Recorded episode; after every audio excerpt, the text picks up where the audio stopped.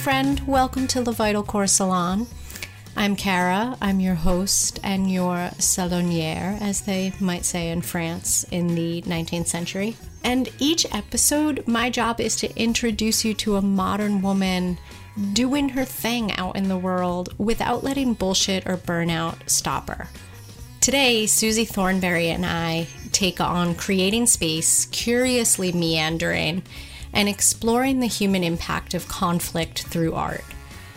The irony of touching this last topic today on September 11th, as I'm temporarily living back in my old New York neighborhood, is not lost on me.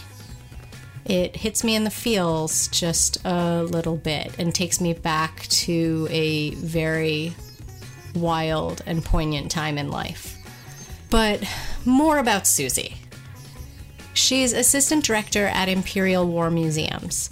We will dive into her role there, but spoiler alert, it's an incredibly rad role and not entirely shocking that Susie's in it. She's got extensive experience in arts, museums, festivals, and heritage, including past roles with Historic Royal Palaces, Artichoke, and Battersea Art Centre. In 2016, she even produced London's Burning, a festival commemorating the 350th anniversary of the Great Fire of London, a festival where a 400 foot long sculpture was spectacularly set ablaze on the Thames. And last year, Susie became a commissioner of Historic England. One side note during playback of this episode, I realized we referenced a nebulous journalist. I don't want you to feel left out as a listener.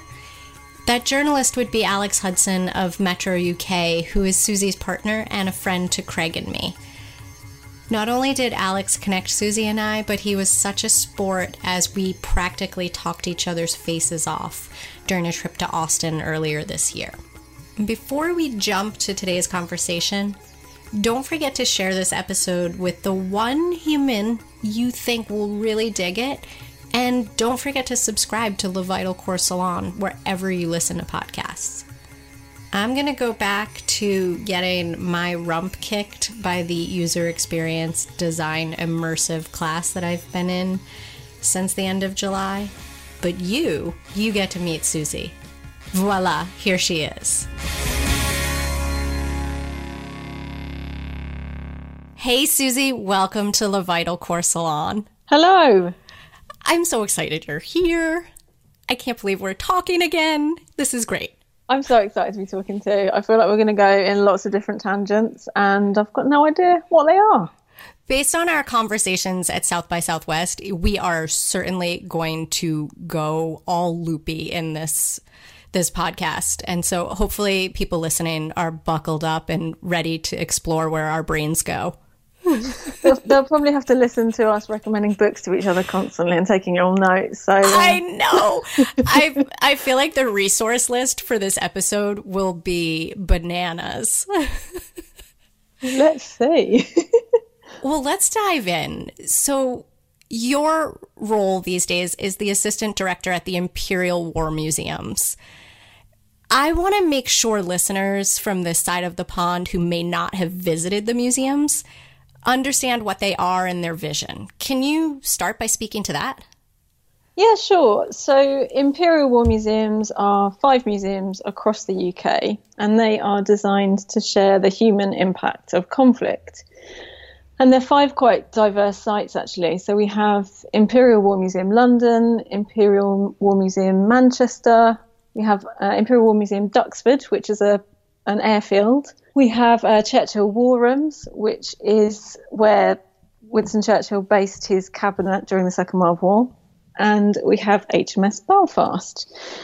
So it's a really diverse um, portfolio, as I said. And we were founded 100 years ago to show the total devastation that conflict um, can cause. And when we were set up, we, our first curator was literally collecting from the battlefields as, as things fell to be able to show people um, back in the UK what had gone on and to share that human impact of conflict. and I'm kind of evangelical about the museums because I believe so strongly in what they can say about this increasingly unpredictable world around us, um, and pretty grandly what it can say about humanity itself. So that can range from the rise of populism to the way borders are drawn up or to human rights. Um, so I've just come back yesterday from Manchester in the north of England where we are launching a public program about the ongoing crisis in Yemen. Now, I don't know how much you know about the crisis in Yemen.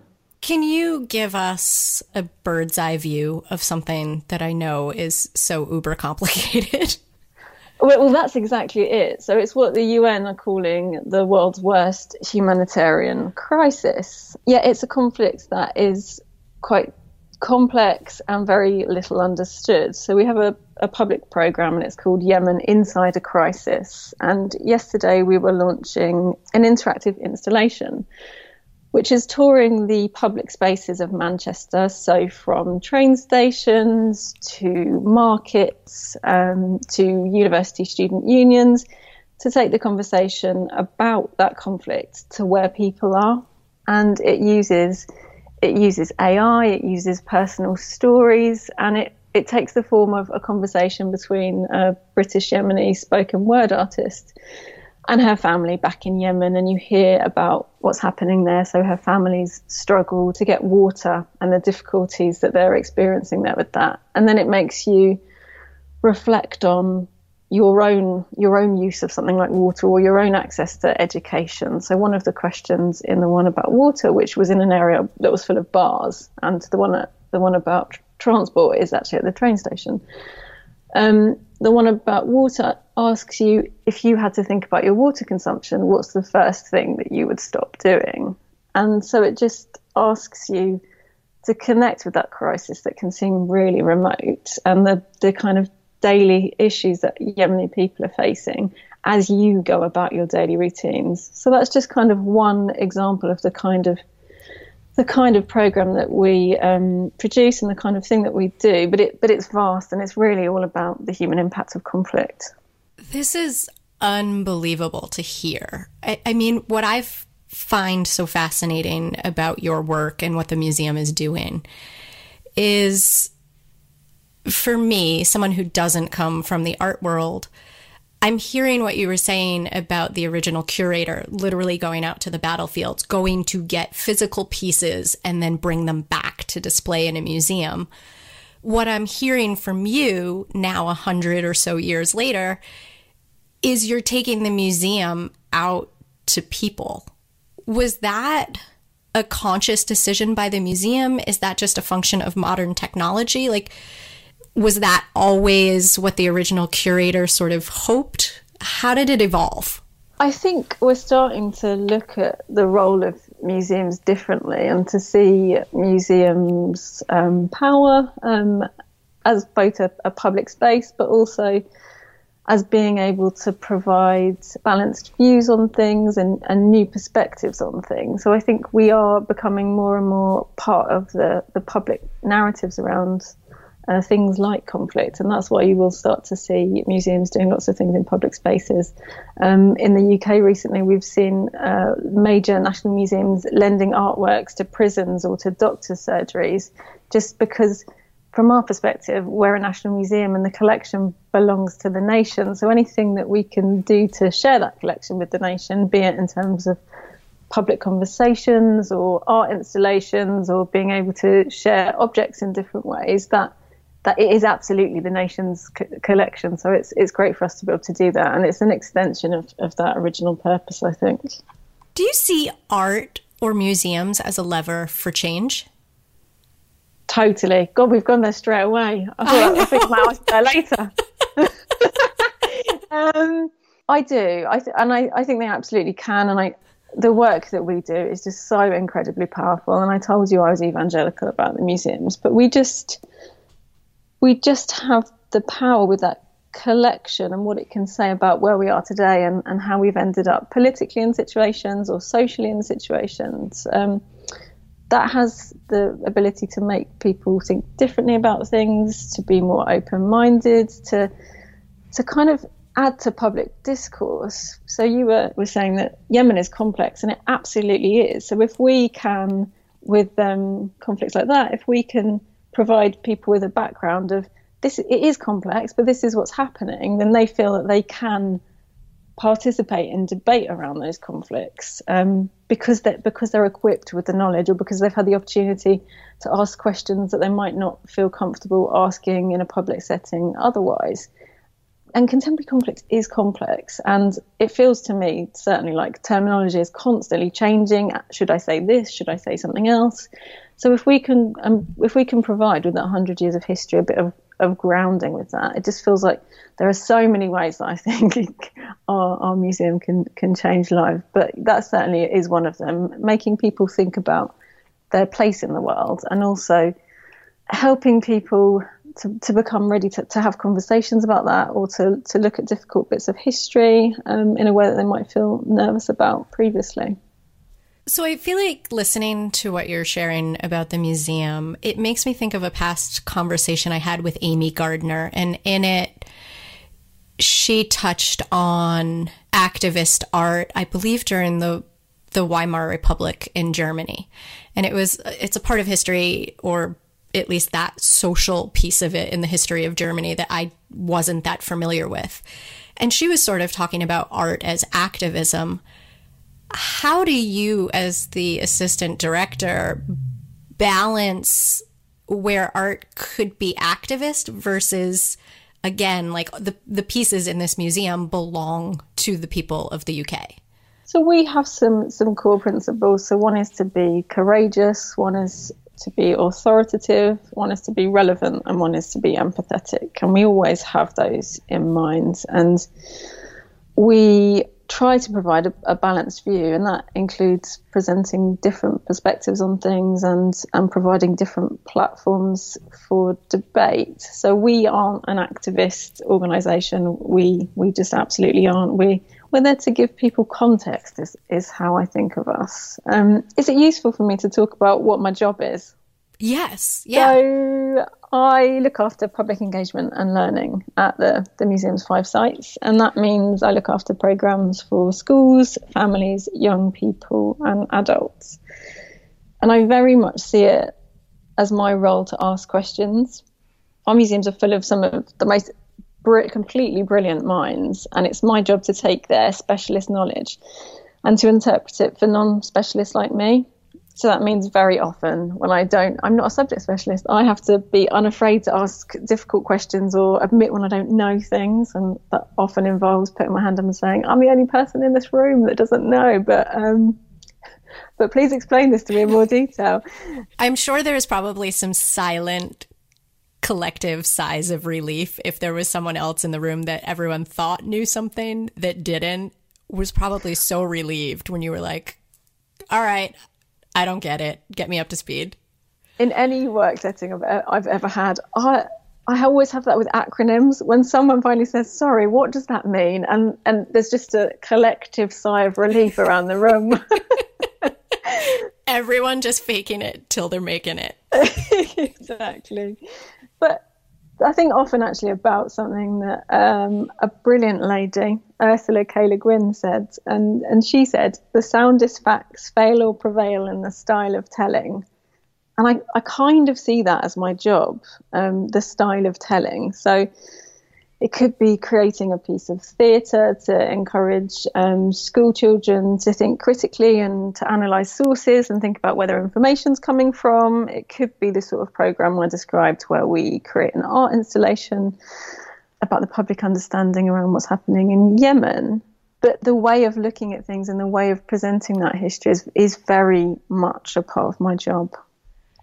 Susie, I think you know that I developed a huge intellectual crush on you when we met earlier this, this year. Cannot be true, Kara. but I think a place that I'm interested in going in this conversation is what is your role in bringing these installations and also I would say experiences, right? Because mm. they're, they're very experiential sometimes. How do you pull those together? Like, what is your role in that creative process? And then how do you think about this stuff? That's a great question. And I will give full credit to the team actually with that. Um, so I have a really wonderful, wonderful, skilled, brilliant team. And one of the key things about them is they're drawn from different disciplines. So we've got former theatre producers, we've got former teachers, we've got academics, we've got digital producers, um, we've got former journalists. And what we try to do at the beginning of a project is to get all of those brilliant brains um, thinking about that subject. So we're about to launch um, something in London, which looks at what happens when culture is attacked as an act of war. So that might be buildings being destroyed, or that might be books being burned, or music being suppressed. But when when culture is is targeted um, as an act of war, and we come together as a team and think about that, and then think about the audience and who it's for. So in that case, it was for an adult audience, and we, we think about the best way of connecting those audiences with that subject matter and what we think the interesting and important stories are, and also what, we think people want to hear, but also what we want to hear from them. So, so many of our programs are very, very audience focused, and we encourage people to give us feedback, and we bring audiences in to do testing and focus groups. Um, and I love that. I love it when either artists or audiences or different kinds of, of people that, that we encounter reveal something that we didn't know about our collection to us. That I think is my favourite thing. And they might just ask a, a simple question or they might come with their own knowledge that just makes you look at something completely sideways. Um, and we work with some of the world's experts on, on our subject matter. And even they encounter that sometimes and they go, ah, oh, I hadn't thought about that. And if I hadn't encountered that person, then I then I would have missed that bit of, of knowledge. And I might as well tell you about the program that I was just describing and what we did come up with around culture under attack. Um, so, so there are there are three exhibitions. One is called What Remains, and it's about um, when material culture is attacked. Um, we've got one which looks at the Second World War and what was seen as a priority to be saved uh, for the nation in terms of our art collection. And we've got one called Rebel Sounds, which is it tells amazing stories of people who risked their lives for the music they love. And I'm so, so, so excited about the live events program with this. We're doing something we're calling Rebel Sounds Live, and it's an opportunity to come to Imperial War Museum London and to hear the music from these amazing musicians who did risk their lives for the music they love. The first one is around Syria. So we've got the pianist of Yarmouk, who was playing on the streets of Syria, and though they kept trying to destroy his um, his piano, he was trying to lift people's spirits and, and, give them something to to keep those spirits high.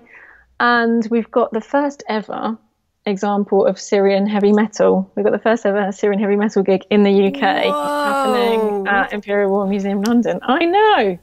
Um, and again, he he's such an interesting individual who just says, I'm a musician. That's what I am, and that's what I've continued to be. It's just the circumstances that have forced me into this situation. So, what we can offer is under our incredible objects that are in our museum, we, we can provide that backdrop and the context of these great um, performances. But then we're running conversation events, so it's a chance for people to hear these stories and to, to meet these these incredible people. Um, I'll keep using the word incredible about them because they really are.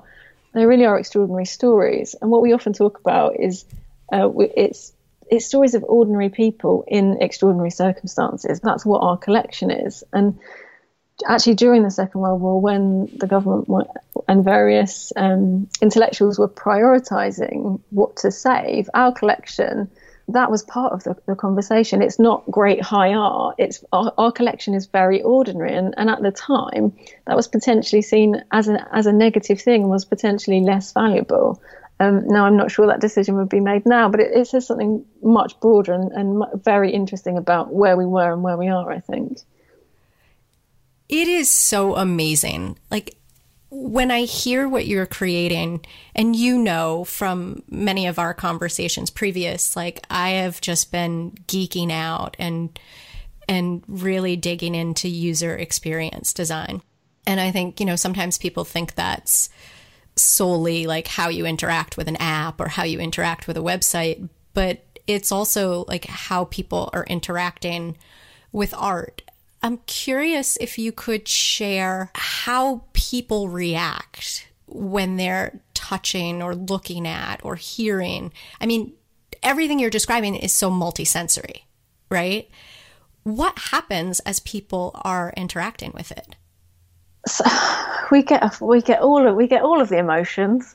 Um, we I think different people react in different ways, and we do try to, to provide very sensory options, sorry, um, programs for people. But the nature of material culture and of the, the really large objects that we have means that people react in a very physical way to things. But actually, I'm getting more and more interested in our sound archive um, and in our eyewitness programs. Um, we ran earlier last year. It was the centenary commemorations for the end of the the First World War, and we had a very very simple um, installation which was called Room of Voices. And they were interviews which were collected during the 60s and 70s of people who were at Armistice. So people who were there on the 11th of November 1918. And we very simply presented the voices. And as you exited, you saw the pictures of those people and you learnt a little more about them. But it ranged from people who were on the front to uh, the, the the most sort of poignant one was a mother who thought that her son was going to be safe because it was armistice and actually he died four hours after. Um, oh. So from, I know it was so simple, but actually just hearing from those people who were there and how how that impacted them, um, it was so powerful. And that's a hundred, you know, that's a hundred years ago. Um, and it, you could have just been talking to someone now. So it is very multisensory. Um, and I think because we're all about the human impact and all about personal stories, we have to, to think carefully, particularly um, there are no um, surviving eyewitnesses of the, of the First World War. So we have to think about how we use our, our sound archive, particularly in the future. What's so amazing to me hearing this is how much you've been able to collect. Where does it all come from? How do you amass this collection? I know this is a huge question, right? Like for someone who works in the art space, but to think you just have this isolated sound recording of someone from 1918 is sort of mind blowing. And that it's there and it's cataloged and it can be pulled out. Yeah, so that so the the um, sound recordings I was talking about, they, though they were there in, in 1918, the recordings were taken later in the 20th century. Just to clarify, because Grace uh, will tell me off about that. Uh, it's not my specialism, but what I can say is the collection is vast, and we have we have different collecting strategies and different priorities. And I was talking earlier about Yemen, and actually sourcing the objects for that program is incredibly difficult. It's a it's an ongoing conflict and none of our curatorial team were able to access the country. So we have to work with various um, NGOs to try and help us keep adding to our collection. But it's a it's a huge undertaking, and we have a big curatorial team dedicated to collecting those objects um, and documenting and recording them and interpreting them for the public. So let me make sure I understand if it's the cart leading the horse or the horse leading the cart in terms of process, I'm picturing someone gets an idea, a meeting is called, hmm. specialists who could be helpful for bringing this idea to fruition are brought together in some way. I'm guessing you're facilitating some of that or all of that. And then objects that would round out the experience and tell the story are then tracked down. Is this right? I know this is like such an oversimplification of what you're doing, but I'm trying to understand. No, it is right. Let me add more to it. Um, so we have various collecting strategies, and that might be that we we want to collect more, let's say, about the Cold War. So we'll have priorities um, within that, and that will have its own um, collecting strategy. So we have curators who are heads of time, as it were, sort of time lords. So we've got one for the Cold War, we've got one for contemporary conflicts, one for the Second World War, and one for the First um, World War. And we, as well as those, we kind of have media specialists. So we have a, a head of photographs and a head of film, etc. So that we're looking at the collection in, in different ways, um, and they will identify gaps in the in the collection. But alongside that, the public program.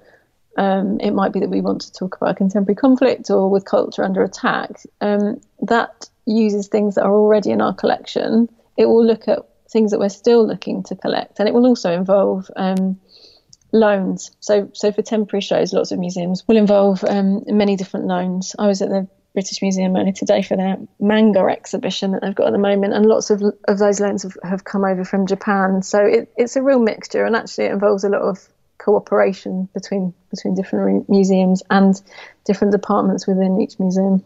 Does that make more sense? Yes. Yes. Because I was kind of trying to think like, were you bringing stuff out of the archives, so to speak? Or was it you have this idea and then you have to go find a heavy metal band from Yemen to round out this experience, right? Like it's hard to yeah. tell like how this all comes together, but it, it it might just be a very messy circular process too. I might be trying to make something linear in my head that is actually very iterative and circular. So I think there, there are kind of different elements to it. So one is the, the kind of bigger collection strategy. So what, what do we want to hold that are able to tell that hundred years of, of conflict history? And then the bit that you described where we think, okay, let's get let's get um, a heavy metal band in or someone with this experience that might not necessarily add to our collection, but what it does is it adds to the interpretation of our collection, or it adds to um, it provides a different perspective on on something. Um, so things that in the public program don't necessarily it's not necessarily the case that we collect absolutely everything that we uh, represent in the public program and that allows us to to be both long term in our in our representation of, of that history but also to take opportunities and say we're interested in this person and their experience or we're interested in this new research or we want to talk about migration or we want to talk about um, music in, in, this context. But it then allows us to explore that without it always being tied to an object though it's though the the initial idea will be grounded in, in the collection how are you balancing so many multiple projects and priorities? Right? Like I feel like it's just like such layered work. Because I feel like that's such a good interview question. Sorry, I interrupted you. What you were gonna you were gonna answer the question? I guess how do you keep track of everything? Right? Because I'm seeing there's a project that involves all different people then there's like the experience you want people to have. There's all the sensory considerations to make with a lot of these things. How do you just even keep it all in your head? Like to me, like just even trying to think about what you do exhausts me mentally. So we have different teams with different specialisms and they have to work really closely together. So the cura- the wonderful curators that we work with bring the knowledge of the collection. Um, my team will be thinking about audiences in the way that we might um, share something with the public. Um, then we have um, the sort of communications team who think about how we're gonna how we're gonna get the message out there more widely and what press we want want to invite to things. Um, we think about how we're going to share things on social media. So we've got such a skilled team that they're all thinking about different aspects of that, but they have to work really closely together. And it it has to always be about audiences for us. It's all about um, what we want audiences to experience and how we want audiences to respond. It's, it's probably your user experience question again. Yeah, I, again, I think this is partly why we bonded because the work that you're doing, it's impossible to think that people aren't experiencing a whole range of emotions. Yeah, I I think they are actually, and I one of the words that I mentioned that we think about a lot is is empathy, um, and one of the things that struck me when I arrived, actually, and this sounds glib, but it is really important, is everyone at IWM is so nice. And I think if you work with that subject matter, it makes you empathetic in a really different way. You're you're looking at some of the biggest disasters or, or atrocities that, that humankind have ever faced. That gives people, I think, an extra bit of, of humility. How do you not burn out? Just being waist deep in topics that the average person would try to put out of their head at any given moment? More generally, I probably have various um, ways I try not to burn out, some of those probably encourage burn, burning out. So I, I run a lot. I would say this. I run. I run a lot.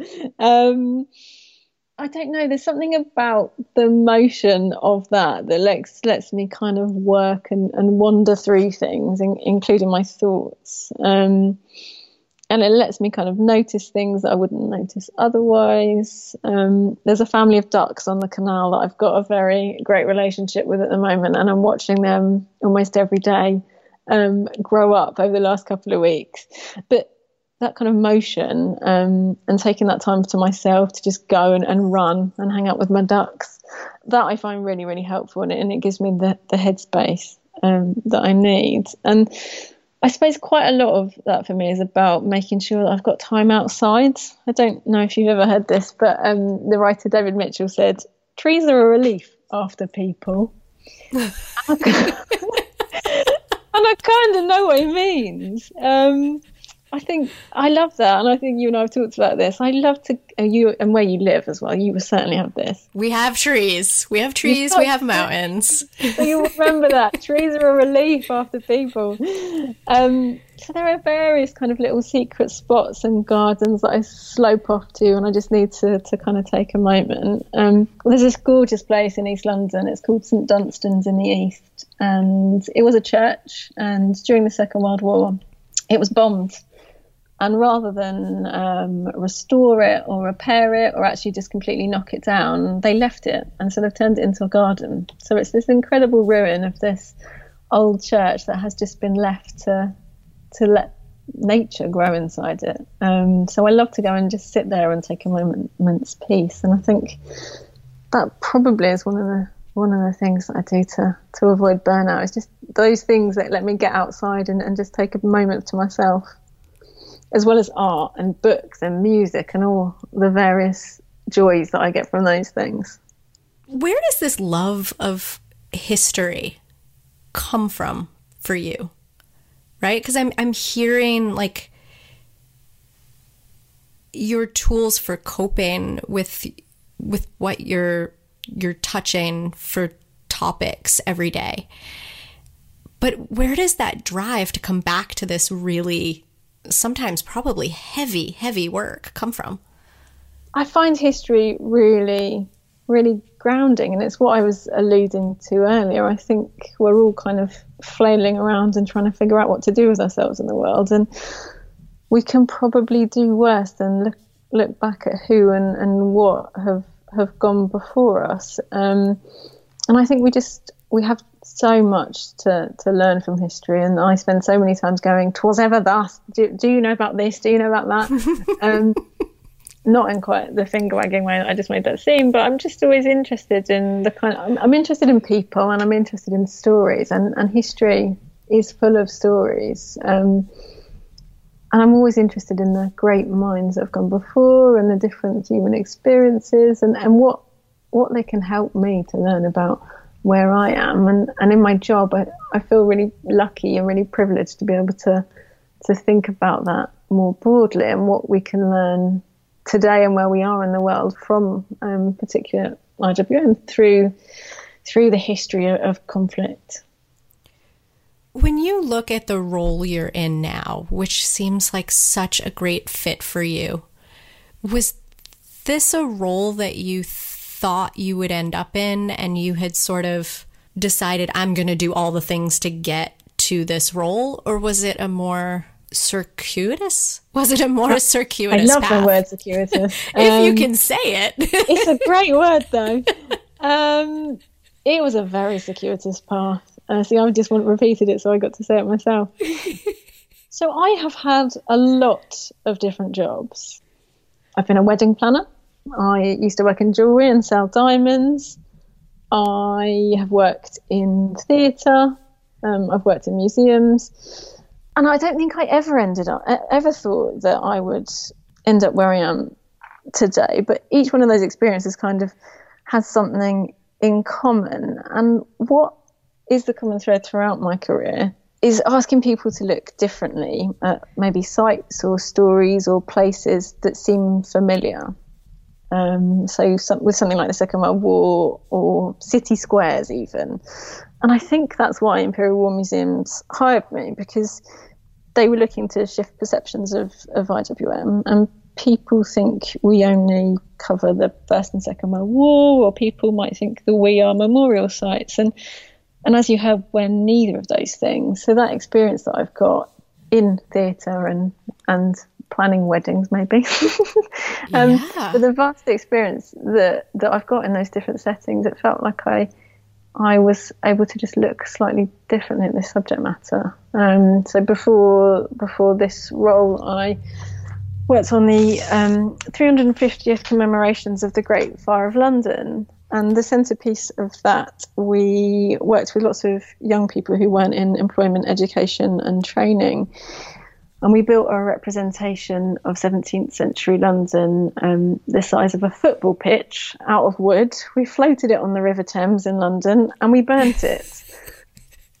when I watched the video from this in preparation for our interview today, it's mind blowing that these are the types of events that you produce. Like when you go to work, that's what you make it work, right? It, which feels so funny to me as I sit in a windowless sewing room from 1957 recording conversations, right? Like it's these huge events that like straddle all different spheres of learning, of art, of history, of contemporary culture, right? Like, I mean, that's only what we've just barely scratched the surface on let alone i'm sure there's there's so many other overlapping pieces like in your mind where this is coming from I think scale is, is important, and I always love working on, on large scale things. Um, but I but talking about you sitting in a room recording conversations, that I, I believe in that too. And we have a whole raft of programs that we call We Were There, and it's eyewitnesses of conflict. So it's anyone with direct experience. It could be a veteran, it could be an aid worker, it could be a refugee, it could be a journalist. And with different audiences, we work with those eyewitnesses in different ways. So for schools, the, the section the sessions are a little more structured. For families, we do kind of drop in, come and come and meet someone. But the conversations that happen as a result of having an eyewitness on gallery, so someone who maybe has been forced to, to leave their home and, and been displaced by war with a member of the public, that that is a transformational um, experience. So the power of conversations to just change the way you look at things, I totally believe in that, and we we see that time and time again in that program, and we get so many letters thanking those individuals for for their insights and for their experiences and for for being brave enough and generous enough to to share them with the public. Yes, I deeply believe in the power of conversations, but I think to me what's fascinating is everything that I have made in my life is invisible. Right? Like when I got my start in troubled debt restructuring, it's coming in and turning around a situation that's highly fraught, really stressful, quite hostile, and turning a situation around so that hopefully the company doesn't have to close its doors and can keep everyone employed and continue without being a going concern. And then, even in terms of like coaching for the last decade, it's all invisible. So, the idea that you make something that is like out in the world is just so fascinating and awe inspiring for me. Do you think it is invisible? Because it's just that, that maybe maybe that one other person sees it, but so many other people feel the impact of that work. It's interesting yes. that you, it's interesting that you use the word invisible there. I think. Yeah, like I think trajectories change. I think like what you're what you're describing in in terms of creating transformational conversation, right? Like I know there have been clients that, you know, a couple of years after we worked together, either sent me a letter or sent me an email or asked if they could give me a call or drop by. And then, you know, I, I had one client who she booked a Pilates appointment because she didn't want to tip me off what she was going to do. And so I was expecting to give her a Pilates session at the time, and she was just coming for that. And we had worked together, you know, in terms of coaching. And she showed up in, you know, clothes from work. And I was like, Where's your get up to work out? And she said, Actually, I wanted this to be a little bit more of a surprise. And then took out pictures of the new partner that she had met and Oh, and the house that they were buying and the dog and like all of these positive changes that she had made in her life from the time of our last session until that moment. That was like just a completely like mind-blowing experience for me, but it was one that was incredibly rare you know, sometimes I would get the highlight or I would see on social media like some big changes people were making. But there were very few times in the past decade that I actually had someone come back and really say, I was thinking about our work and, you know, I got to this place because of this conversation we had, and I got to this place because of that conversation we had. And I came away from that session with this idea, you know, that sort of popped into my brain after our talk.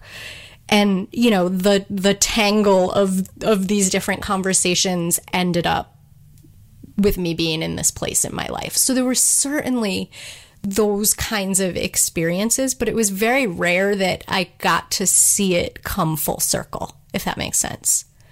Does make sense, but I'm kind of I'm kind of obsessed with that phenomenon. That I, I'm sure it's happened to you too. Me too. where you have I don't know, you might meet someone on a bus and have one conversation with them, and that just changes everything. Or someone opens a door for you and, sa- and says one sentence that just that just jars you and actually sends you in a completely different direction. And that's happened to me maybe a handful of times in my life, and I know we're getting off topic, but that I'm always fascinated by the the power of conversations and the the power of connections between people. That that that drives me a lot, and I think I that's why I keep saying I'm I'm so passionate about IWM because those conversations that we can have in in that place and the best thing we can do is is make a free space for people to be able to to say what they need to say and ask the questions they need to to be able to ask um, to make those connections and to look at challenges people have with connecting or differences of opinion um, to, to be able to kind of come through them and, and yeah, be able to create better connections as a result of it. I've said the word connections a lot of time, but a lot of times, but I I find that endlessly fascinating. It is so important, and I guess then let me let me follow up with you how do you think about generating human connection as you go about a day? Because I feel like you probably geek out and obsess about that as much as I do. Yeah, we've talked about this, haven't we? Um, we're either both mental or we're both onto something. I can't tell which one it is. I've got no idea. What was your question? How many, t- how much, or how? Like, do you think about it? Like, I, here's an example. Like, I think about it almost every time I send an email to someone. And I feel like I break a lot of the rules that people have about email etiquette that it needs to be like three sentences and it has to be really fast. And I feel like I look at even something like an email as this is an opportunity for a human connection. And sometimes it literally is just purely logistic. Do you want to meet at this time or this time? That kind of thing. But I think, you know, even when I invite people to the podcast, it's really important to me to think about what does this person need to make a decision about being on this podcast? What does the person need to know at this point? And that's something in almost every point of contact or touch point that I have with people all day long is important for me to think about. Like, do you have any parallels? I think constantly in my life, but in my job, there are lots of examples of that. And that is because I have to think about the things that people bring with them when they enter a museum of war and conflict and the kind of space that that puts you in and the things that you can do to put people in a place where they're they're able to kind of approach that subject matter or engage with that subject matter. Um, we, we have Holocaust galleries. So that contains some of the most difficult stories and difficult um, examples of humanity that you'll ever encounter. And to be able to to be able to talk to the public about that and to talk to people about that, we have to be mindful of the way that we are presenting that information and the the environment around it. Um, so I think about it constantly. Um, we're looking at creating a new new um, spaces for learning at one of our sites, and we had a very heated conversation about color the other day. And you know, do you want to do you want to work, walk into those spaces of learning, particularly in relation to our subject matter, and to have them very dark? No, probably not. Um, so yeah, I constantly think about it and what we can do. As with you thinking about what people need to be on, on your podcast, what what do people need, and particularly around um, some of the complexities of, with conflict that I was talking about earlier. What do people need to not feel inadequate or nervous if they don't know the answer to something? I constantly don't know the answer to things, but and I have to be mindful of that that where people people bring that with them. Um, yeah. So so what can we do to to help people feel that they can ask difficult questions or questions that without making them feel bad for not knowing the answer to things or all those sorts of various things. When I hear you talk about how you create the the container for people to have these experiences and to learn in this way. When I hear you talk about distilling complex ideas and situations down into a way adults can hear it and how do children hear it differently than adults. And when I hear you you talk about constantly not knowing the answer to things, I also hear a vulnerability and a courageousness around actually raising your hand and saying yeah i'm i'm not on the same page here. I'm i'm missing something. Can you break this down for me? That is something that was a very hard lesson for me to to learn. I feel like that's something a lot of the overachievers listening might not even want to touch with a stick. Was that something that is just part of your DNA and and part of the fabric of who you are or was that something you had to learn to be better at? I think I'm always curious about things and I think I benefit if I don't know the answer from saying I don't know the answer can you tell me? Um, and that is probably part of the fabric of who of who I am and I think that's a great point of conversation, you know, in, in, work or not not at work. Oh, I haven't heard about this story um, that's on the news at the moment, or no, I don't know about that. No, I don't know what that acronym means. I think that's part of who I am, and that I feel I love learning, and I don't generally feel ashamed if I don't know the answer um, to something. I'm just excited to to be learning something new. So it's just very natural for you, is what it sounds like. Yeah, I think so. It's quite hard to unpick it, which must mean yes, but um, it, it is natural. It's it's autopilot for you, or it's well, not. I, or it's not conscious. One thing I know is that I'm always excited about things and it's very it's very easy to make me and it's probably we've got a vast portfolio of, of work that we do and and you're right that I have to retain a lot of information in my in my brain about the different things, but I'm always fascinated to learn about these these different subjects. Um, so yeah, that kind of drives me. Be learning new things is a, is a kind of really important thing to me. So it sounds like your willingness to seize an opportunity to learn something new always is is going to smash any shame you would feel or potentially feel about not knowing something in advance. I think if it's something that I think I should know about, then I probably do feel shame. Just to, just to clarify. How dare you be human, Susie? if you know, if it's something I think I should probably know this, then I probably say I should probably know this, and I don't, and I'm going to uh, slap myself on the wrists. I think it just depends how you how you look at that, and if the context is someone talking about um, a particular specialism I don't feel ashamed to say, "Oh, I don't know about this, but I'd like to to know more." I don't. That doesn't come with shame to me. That that comes with um, that comes with opportunity and excitement and to learn new stuff. So I feel like there's also a a curse of curiosity, and there have been moments in my life where I've actually referred to it as that where that just wanting to explore and learn and splash or thrash around in new information and new ideas can sometimes be exhausting. You know, there are points where I've gone down a rabbit hole where I just think I'm going to go to Wikipedia to look up one thing. And then, you know, three hours later, I've been all over the interweb and now I'm probably a specialist on this topic. How do you balance that kind of learning and also just staying informed about sometimes contemporary conflict without burning yourself out? I suppose this this comes on to something we've we've talked about before, which is both of our relationship to the news as well. Um, is that is that fair to say? Yeah.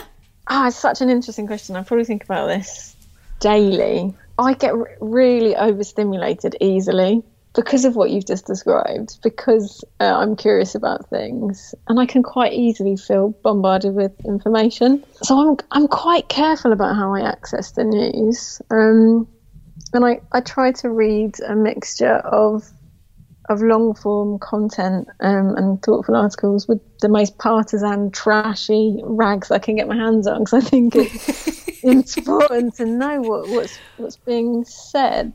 Um, and just like just like you, you know, I let my mind wander and I go deep into the social theory of soap operas or or voting rights. You know, like you, I've become an expert.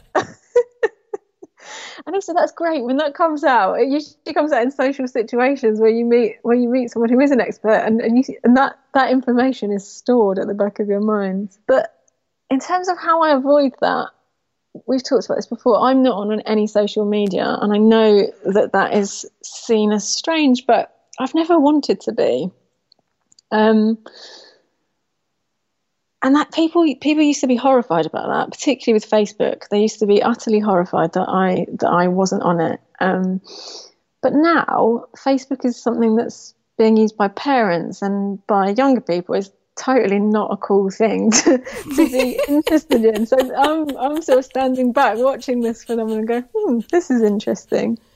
So I think I, I'm quite broad in, in how I access information, but actually I'm quite careful about how I access it and I don't like to feel bombarded. I read Ali Smith recently. This has had a big impact on me, this thing that I read. Um, I read in her book um, Autumn that you stop learning things when you can choose your own books. And I was horrified. So I've tried to um, I've tried to get people to recommend new books to me what I've learned about that is people just keep recommending me books about fe- feminist memoirs is what people keep recommending me. So never ask people to recommend you books to diversify the books that you read. Um, Why do you think that is? That that is like where everyone sends you. I don't know. It's, you know, I I am a feminist and I'm interested in people's lives, so maybe it's just as simple as, as those as those two things. But I think it's hilarious, and I've I've read some fantastic books as a result of this new approach. But I would like people to recommend me some books that make me really angry and I hate. Um, that would be great. And the other interesting thing, I suppose, um, about my relationship with information and, and the news, and you know this, of course, because you know is that I spend a lot of time with a journalist, so I spend a lot of time thinking about the news. And he has a totally different approach. He needs it all the time, whereas I'm I'm trying to quiet things down. He he needs access to, to every news story going. yes, watching Alex in in action and his ability to just like through information and like know the pulse of things is really really impressive. And it's so it's got to be such an interesting balance for you too, right? Where you're like, okay, I picture it almost like being in the back of a limousine, right? Where like the glass comes up and you're just like, great, I've had enough news and information today. Thank you. Do I get to be the one in that limousine drinking champagne? Yes, you're, you're putting the yes, you're putting the glass up. You're like you're barricading yourself from the information. I'm a terrible driver, so that's great. um, that's the curse of living in London, right? That's true. We don't we don't need we don't need to drive here. That's why it took me four times to pass my test. Um, but yeah, I think that's you and I have talked about this as well. The um, the ability to just kind of shut things off and just say, okay, I'm not going to look at a screen for the next few hours. I'm so impressed, like your ability to have stayed off social media, like to this point. Like there are days where I wish I could take like the virtual match to it. It's funny, like my relationship with social media, there is a part of me that is like, well, at least I can stay connected to the people in my life and know what's going on, especially friends who have small kids. Like I know like that's a season of their life where they're kind of really hard to get a hold of to have a one-on-one conversation. But I can at least I can see the kids grow up. I, like kind of have a sense of like, oh, they went on a vacation. Good. I'm glad she got out because last time I talked to her, it seemed like they were stressed out. And there's that piece of it. And then on the other side, I feel like sometimes, why am I accepting this shit as a substitute for genuine human connection? It's really tricky though, because I see, I totally see the benefits of it, particularly when you have friends all over the world. I just know it's it's just not it's not right for me and i'm sure that means i miss out on so many things that i'm that i'm unaware of but i'm unaware of them so i'm telling myself i'm fine i think you're fine but how do you how do you take in all this information and then sort of turn it into something so creative like i i can't imagine that everything you're taking in isn't getting like cataloged in some way. Are there certain questions that you're asking yourself as you're sort of filtering things? You mean you mean at work or in life? I think at work and I've got a colleague who's absolutely brilliant at doing this. She's always asking why. You know, why are we doing this? Why? Why, why, why, why, why? And it's so great because people just get just including me, people um, always in every situation get distracted with what they're doing and they forget to, to reflect on, on the kind of core purpose. And I think that is a that's a great question to always ask. And I I at work often ask, you know, why why are we doing this now and why can only we do this? Because there are so many there are so many different aspects to our subject matter, but it, it has to be relevant, it has to be related to our collection and we have to be able to say something unique about it. Um, it's always asking, you know, why I think there's that whole movement. Start with why. Yes. It's such a good book for anyone who hasn't read it. So it sounds like why is an important question.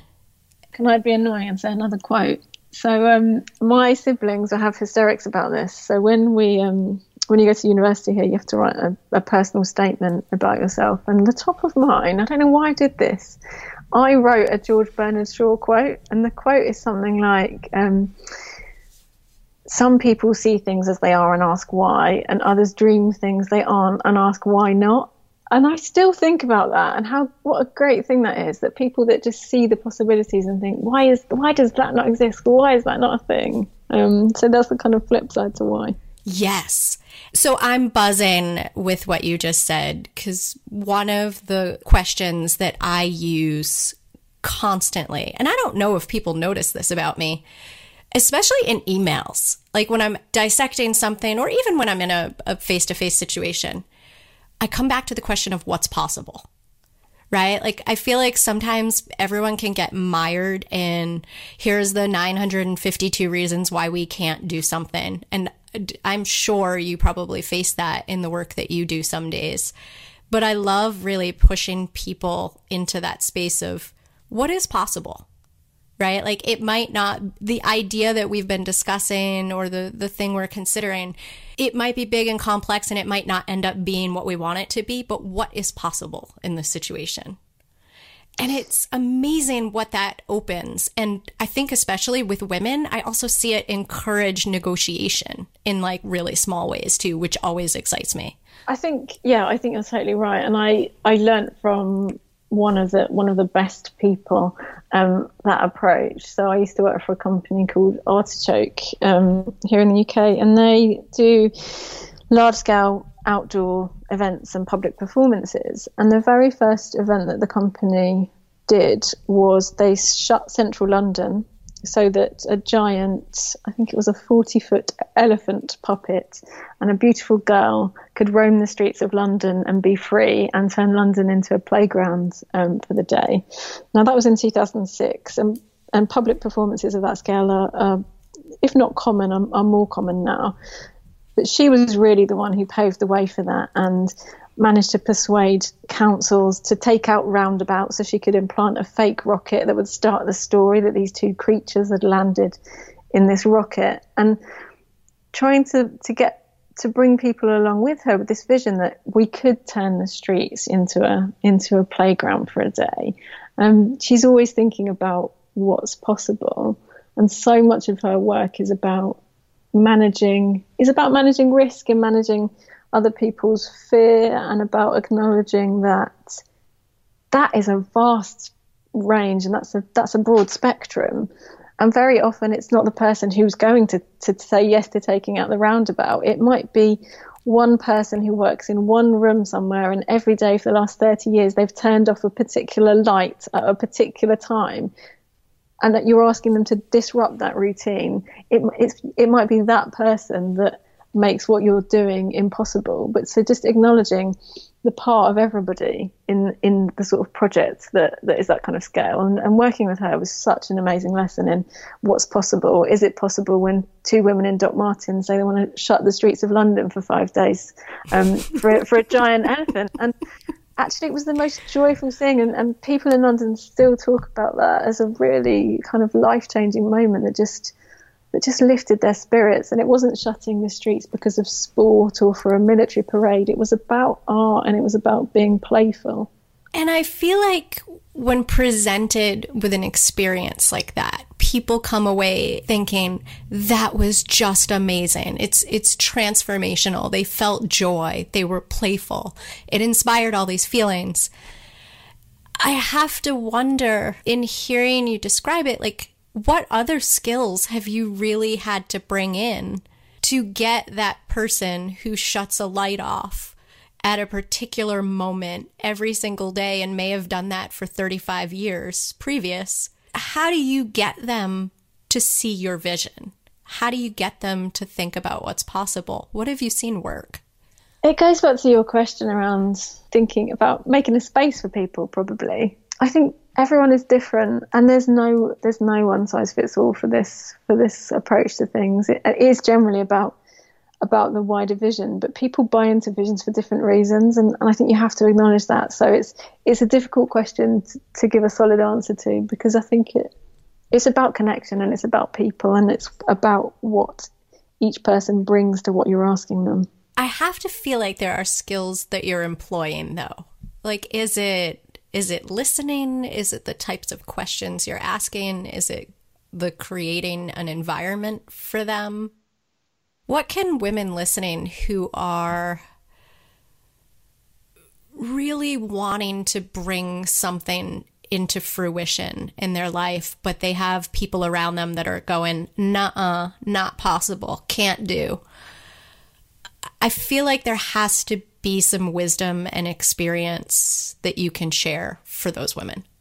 It probably goes back to a slightly different slant on, on the why not, and it is probably about empathy. So it's just what is making people, um, why not? If someone is saying no, it's getting them to think about why not and what's the worst that's going to happen if that thing does happen you know what what are you managing what what is behind the fear that you're managing and actually i've got someone on my team at the moment who is one of the best people i've ever met at doing that at, at looking at even when people um, are saying no to her she was such grace is able to think okay well what is it that is making that person nervous or anxious or fearful um, of this thing that I'm suggesting, this change that I'm suggesting. Um, so em- empathy is probably the, the biggest thing, and, and I think we probably work in a museum full of them because of the nature of our subject matter.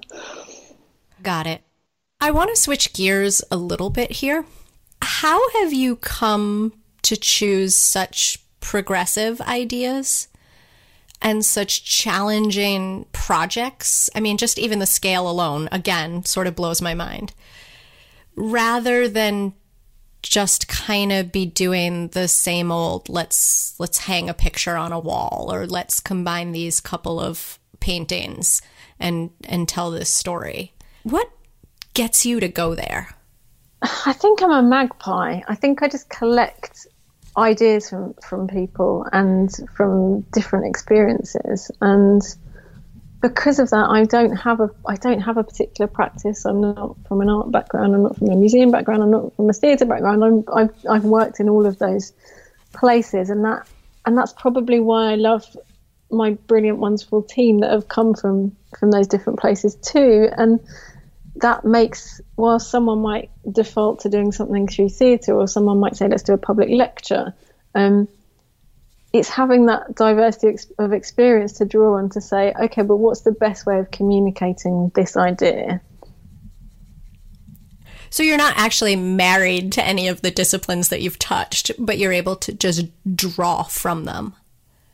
You're asking me to pick favorite children. Um, yeah, exactly. And I see so much, and I think it's so important in you if you work in this kind of work to to just see things and read things. It, it comes back to that curiosity and I do try and encourage the, the team to, to see as much as possible um, because that is where you get your ideas and your inspiration from.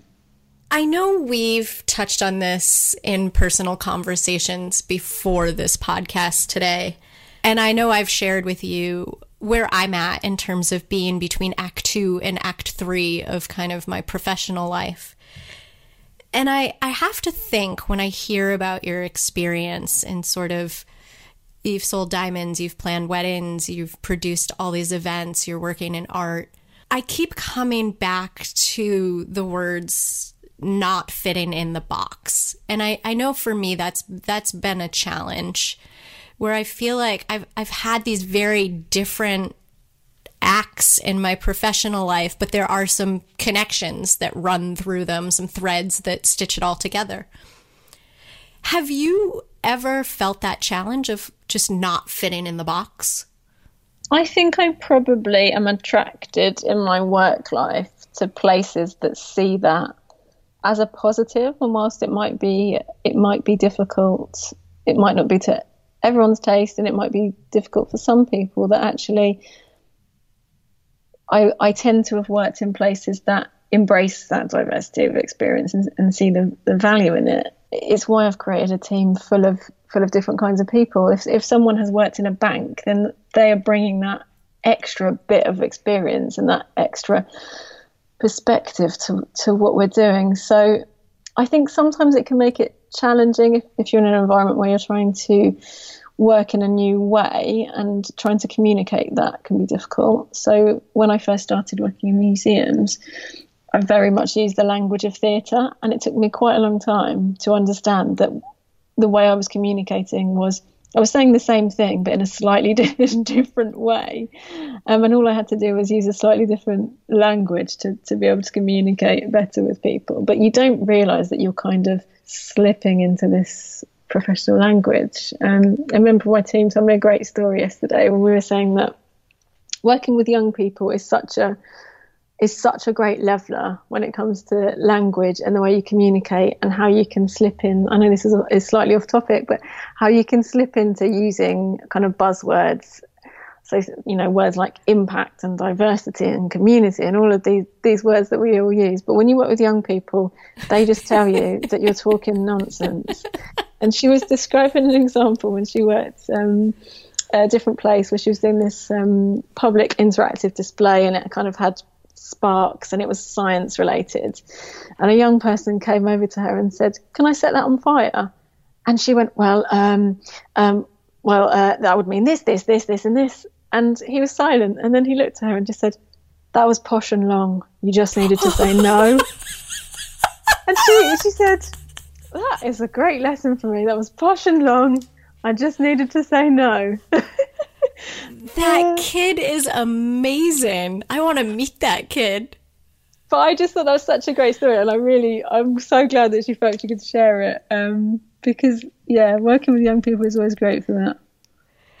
Yeah, the jargon can be intense.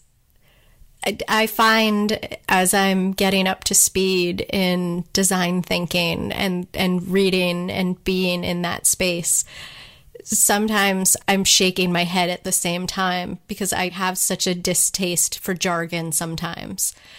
I, I feel like it's it's a new language that I may have to to take on and at least be able to receive the information from whether I choose to distill it and send it back or play the game is to be determined. But but I, I, I think it's such an interesting point and that kid, man, that is bravo. Bravo, I little know. man. I know. We were saying, how can we apply this in life? Just be less posh and less long. is the question of how can I apply this in life something that you come back to a lot too? Yeah, this is our obsession with curiosity, isn't it? And always, always trying to do things better. Um, yeah, all the time. Well, why not, right? When you're in the face of new and potentially helpful information, why not think about how to get the rubber to meet the road a little more? Absolutely. I think I drive everyone mad. If ever I go to, um, you know, if I go to an event or if I go to a new meeting and it, and it might be a tech company or it might be a meteorologist or it might be an artist, I always come back and I say, I've got an idea. And I think it just drives everyone absolutely to distraction because I think this is great. We can learn from this. Um, and actually, we do these we do these sessions at the museum that we call Art of the Possible sessions, where we get in speakers from lots of different sectors to talk about an experience or a project that they've run, um, so that we can we can share that experience with the team. So it, it, can range from a museum or a tech company or an artist or someone. But yeah, I I always believe that that you can always learn from other things from other people and then apply them to your own life. And I think we also share a common ability to not be snobby about where the information is coming from. Like, I think, or I tend to believe, and you can tell me if you agree with it or not, that everyone can be a teacher in some way. It may not be the way we want them to be a teacher, right? Like, I look at our president, number 45, and think, okay, that's not how I would do it. I'm gonna I'm gonna take a note of like that's not working. That's not how I would want a leader to be. That's not how I would want to be as a leader. And it's not always positive learning, but I think everyone can be a teacher.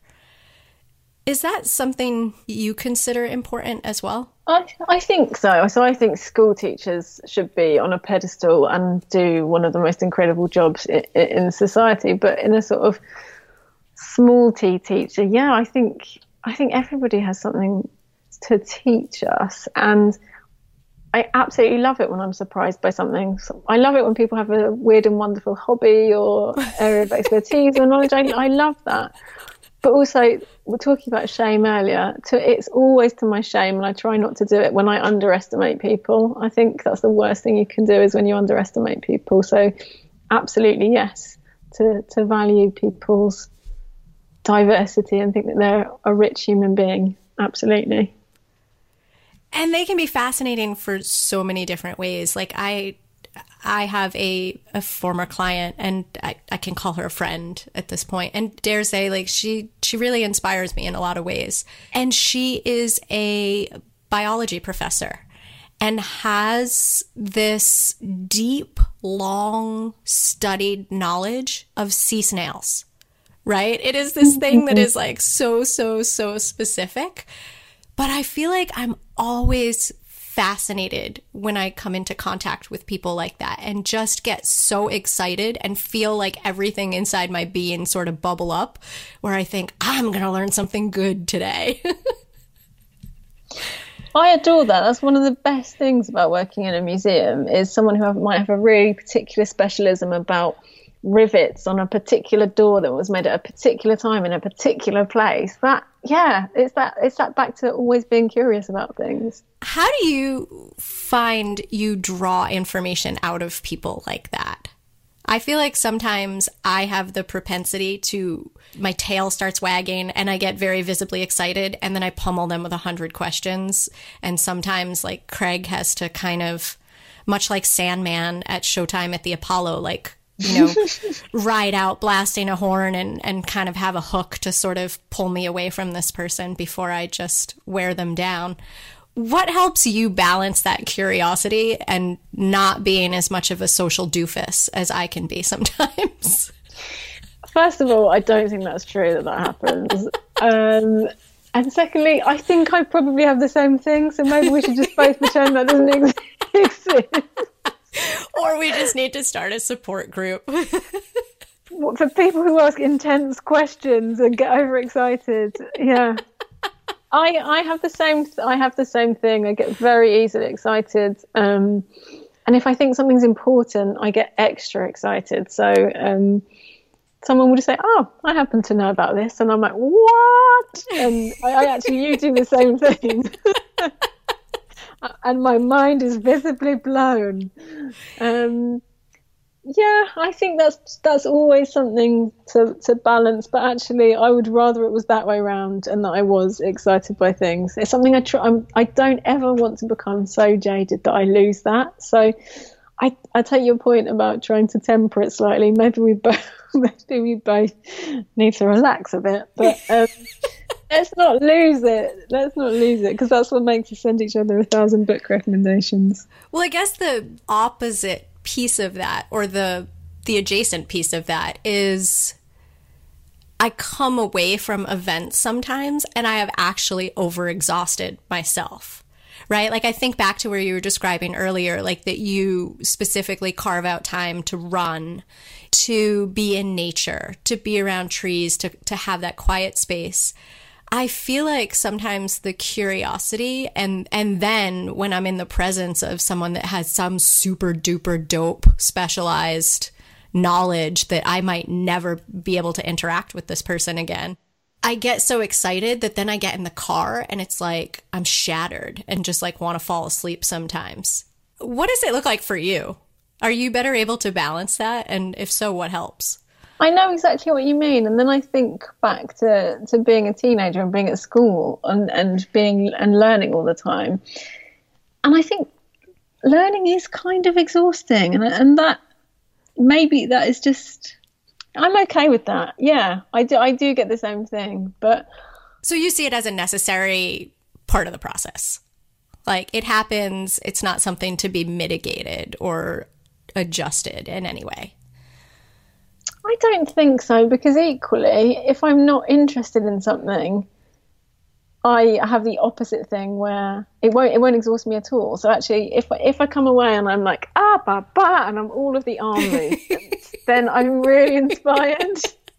all of the arm movements and all of the capital letters. Um, I think that's part of it, and that usually means that actually I need time to reflect and, and process what what I've just heard which is when you know when I take myself off for a little run and, and let myself process it.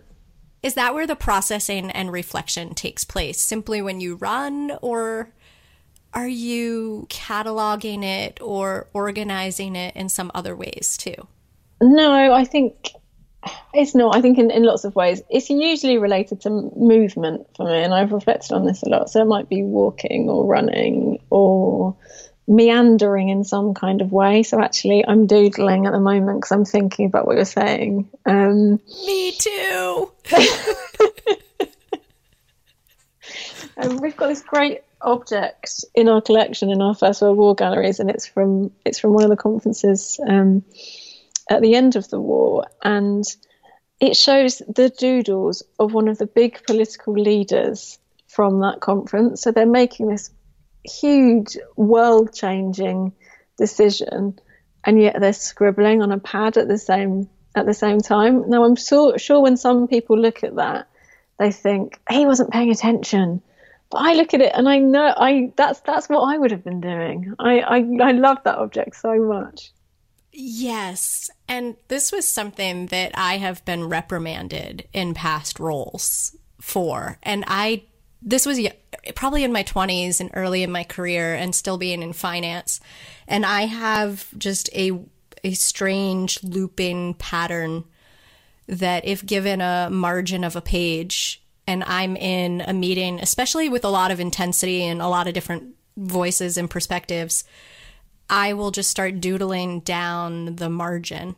And it's it's literally for decades it's been a very like similar pattern. So I don't even really necessarily have to think about it. Like it's it's just automatic. And I would get in trouble constantly. I had this one boss that I I think if he could have crucified me for it, he probably would have and he just was like, You're not focused. You're not taking this seriously. You're not a team player. And I didn't understand it. It wasn't until I was training to be a coach and learning about learning styles that it made sense to me. But that was what was literally keeping my brain from just like, not being at the grocery store or that last exhibit that I saw at MoMA or the movie I saw a few days ago like that was actually keeping me in the room and keeping me focused and helping me like connect everything. So I'm so glad you brought this up and I'm so glad that I'm not alone and yay to kinesthetic learning.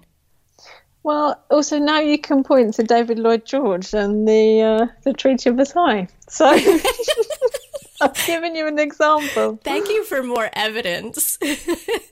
Susie, this conversation, like many of the conversations we've had leading up to this have just left me so inspired. I feel like I almost want to talk to you about coming back next year and us just picking up on all of the things that are fascinating us by by that point as well. But I want to hand the final question to you.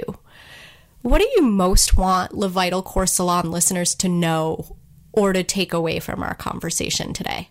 I hope that there have been some some little little specks in there that will just make people think. So we've covered such big ground from really personal stuff about how we both doodle to kind of big narratives um, around conflict. And actually, maybe rather than a maybe rather than a big takeaway, they should just enjoy the meander that we've had and the fact that we met in a place and often found ourselves in a bar having very intense conversations about books or art and um, and maybe they should just meander with us rather than than take any great big learning from it what what do you want them to take from it I am always inspired every time I have the opportunity to interact and have a conversation with you. I feel like I come away with resources and books and I can't tell you even just the joy of having an excuse to benevolently stalk you online. And I know you're not on social media, but it was also like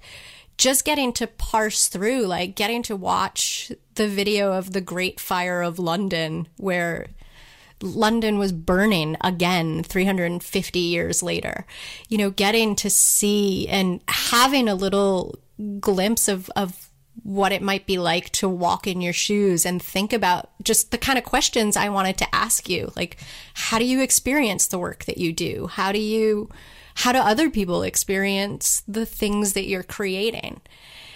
I don't know. I just think you're such a fascinating woman, a fascinating human being doing really fascinating things. So it is, it is just a joy to connect. And I hope I hope other women really loved how we meander. I think any regular podcast listeners know that my conversations are often loopy and, and circular. And, you know, we talk about burnout and we talk about bullshit some days.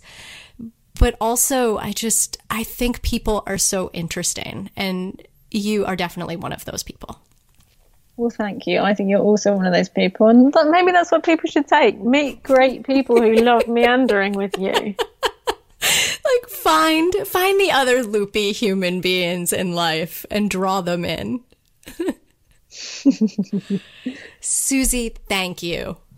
Thank you. This has been great. It's been a pleasure. And we've been to all kinds of places.